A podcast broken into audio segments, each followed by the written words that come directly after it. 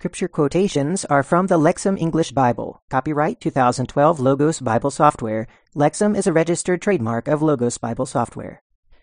Welcome to day four of week fifteen of the Daily Bible Reading. Today we're reading Judges chapters seventeen and eighteen, Psalm twenty-one, and we're beginning the book of Acts with chapter one. But before we do the reading, let's say a prayer. Our holy God and Father, we are grateful that you have given us the church, the people who are in your Son, who are led by your Son, and we thank you that we can be part of that. It is a great kingdom with a great King, a perfect King, and we thank you for him. We pray this in his name. Amen. All right, let's begin our reading in Judges chapter seventeen. There was a man from the hill country of Ephraim. His name was Micah, and he said to his mother, "The eleven hundred pieces of silver that were taken from you, and about which you also pronounced a curse in my hearing, are with me. I took it." And his mother said, "Blessed be my son by Yahweh." He returned the eleven hundred pieces of silver to his mother, and his mother thought, "I will certainly consecrate to Yahweh the pieces of silver from my hand, for my son to make an idol of cast metal. Now then, I will return them to you." When he returned the pieces of silver to his mother, his mother took two hundred pieces of silver, and she gave it to the smith, and he made it into an idol of cast metal, and it was in the house of Micah. The man Micah had for himself a shrine, and he made an ephod and teraphim, and he appointed one of his sons, who became a priest for him. In those days there was no king in Israel, and each one did what was right in his own eyes. There was a young man from Bethlehem in Judah, from the clan of Judah. He was a Levite, and was dwelling as a foreigner there. And the man went from the town of Bethlehem in Judah to live as a foreigner wherever he could find a place. And he came to the hill country of Ephraim, to the house of Micah, to continue his journey. And Micah said to him, "From where do you come?" And he said to him, "I am a Levite from Bethlehem in Judah. I am going to dwell as a foreigner wherever I can find a place." And Micah said to him, "Stay with me, and be to me a father and a priest, and I will give to you ten pieces of silver a year, a set of clothes, and your food." So the Levite went with him. The Levite agreed to stay with the man, and the young man became as one of his sons. So Micah appointed the Levite, and the young man became a priest for him, and he was in the house of Micah. And Micah said, "Now I know that Yahweh will make me prosperous, because the Levite has become my priest." Chapter eighteen. In those days there was no king in Israel, and in those days the tribe of the Danites was seeking territory for itself to live in, because until that day it had not been allotted territory among the tribes of Israel. The descendants of Dan sent from the whole number of their clan five capable men from Zorah and Eshtaol, to spy out the land and to explore it. And they said to them, "Go, explore the land." And they went to the hill country of Ephraim, to the house of Micah, and they spent the night there. While they were with the house of Micah, they recognized the voice of the young Levite, and they turned aside there and said to him, "Who brought you here? What are you doing in this place, and what is your business here?"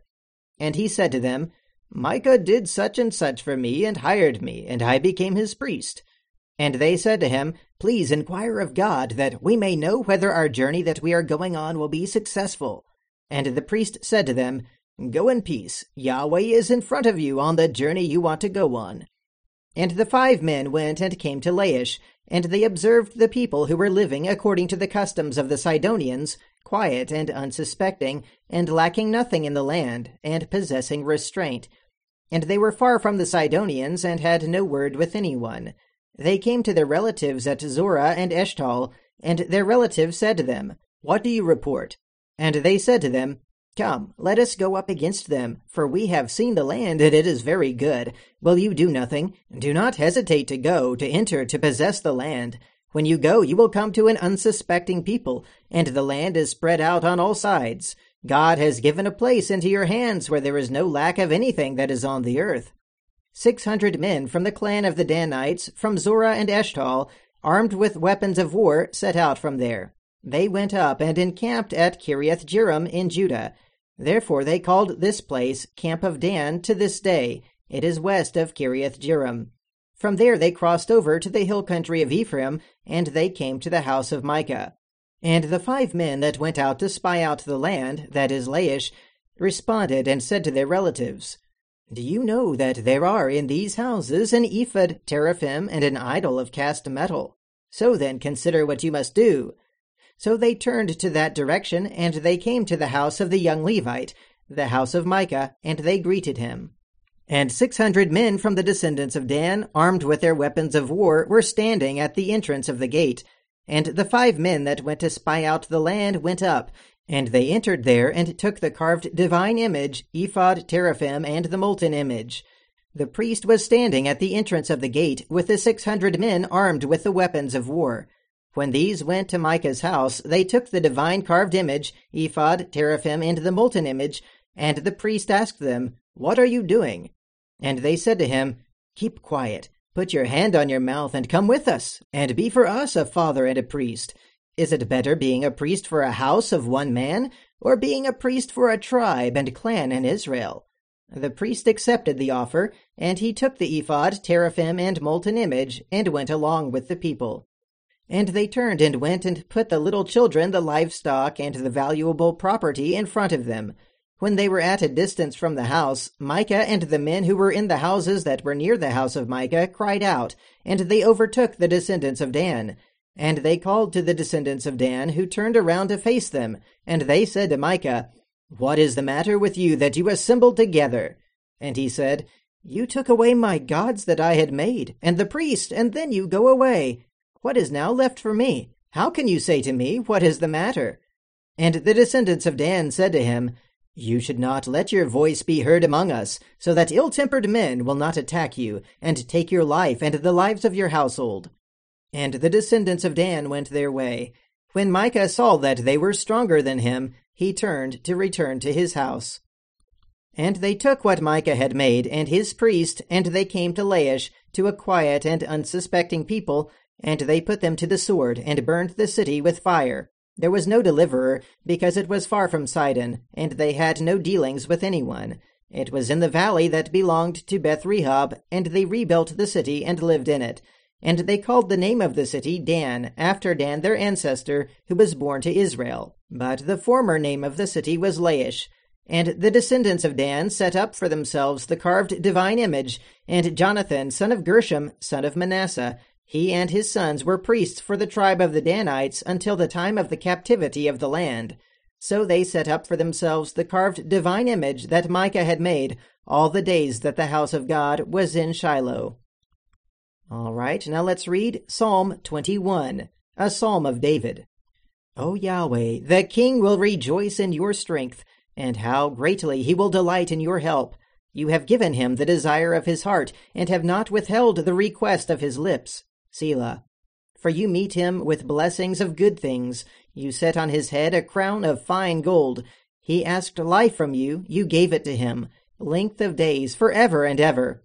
His honor is great because of your help. Splendor and majesty you have bestowed upon him, for you set on him blessings forever. You make him glad with the joy of your presence. Because the king trusts Yahweh, and through the steadfast love of the Most High he shall not be moved. Your hand will find all your enemies. Your right hand will find those who hate you. You will make them like your fiery furnace at the time of your appearance.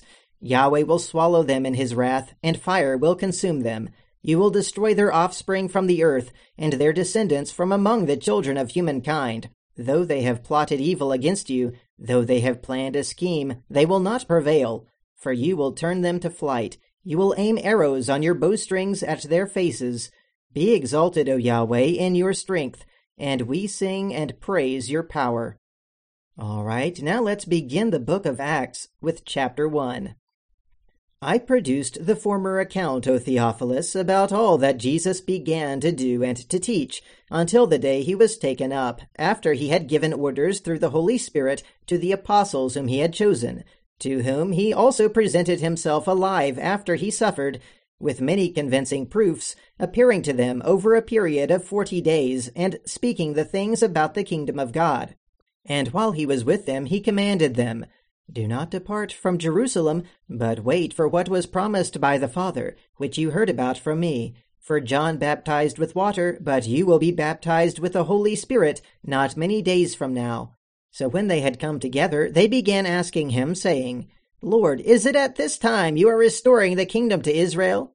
But he said to them, It is not for you to know the times or seasons that the Father has set by his own authority, but you will receive power when the Holy Spirit has come upon you, and you will be my witnesses in Jerusalem and in all Judea and Samaria, and to the farthest part of the earth. And after he had said these things, while they were watching, he was taken up, and a cloud received him from their sight.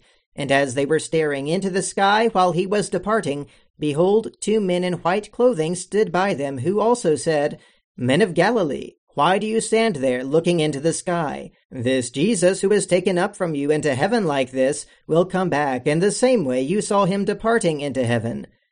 Then they returned to Jerusalem from the mountain that is called Olive Grove, which is near Jerusalem, a Sabbath day's journey away. And when they had entered, they went up to the upstairs room where they were staying, Peter and John and James and Andrew, Philip and Thomas, Bartholomew and Matthew, James son of Alphaeus, and Simon the Zealot, and Judas son of James. All these were busily engaged with one mind in prayer, together with the women and Mary the mother of Jesus, and with his brothers. And in those days Peter stood up in the midst of the brothers, and it was a crowd of persons of about one hundred twenty at the same place, and said, Men and brothers, it was necessary that the Scripture be fulfilled, which the Holy Spirit proclaimed beforehand through the mouth of David concerning Judas, who became a guide to those who arrested Jesus, because he was counted among us and received a share in this ministry. Now this man acquired a field for the wages of his wickedness, and falling headlong he burst open in the middle, and all his intestines spilled out. And it became known to all who live in Jerusalem, so that that field was called in their own language Akeldama, that is, field of blood. For it is written in the book of Psalms, Let his residence become deserted, and let there be no one to live in it, and let another person take his position.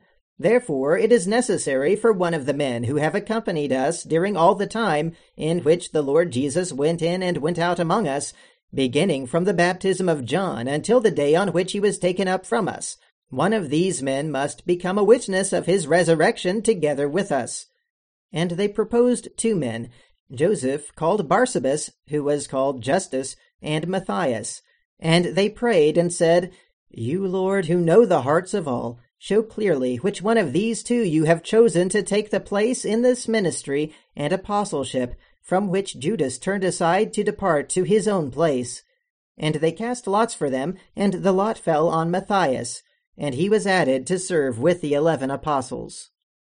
All right, well, that's the reading for today. Until next time, keep meditating on the Word of God.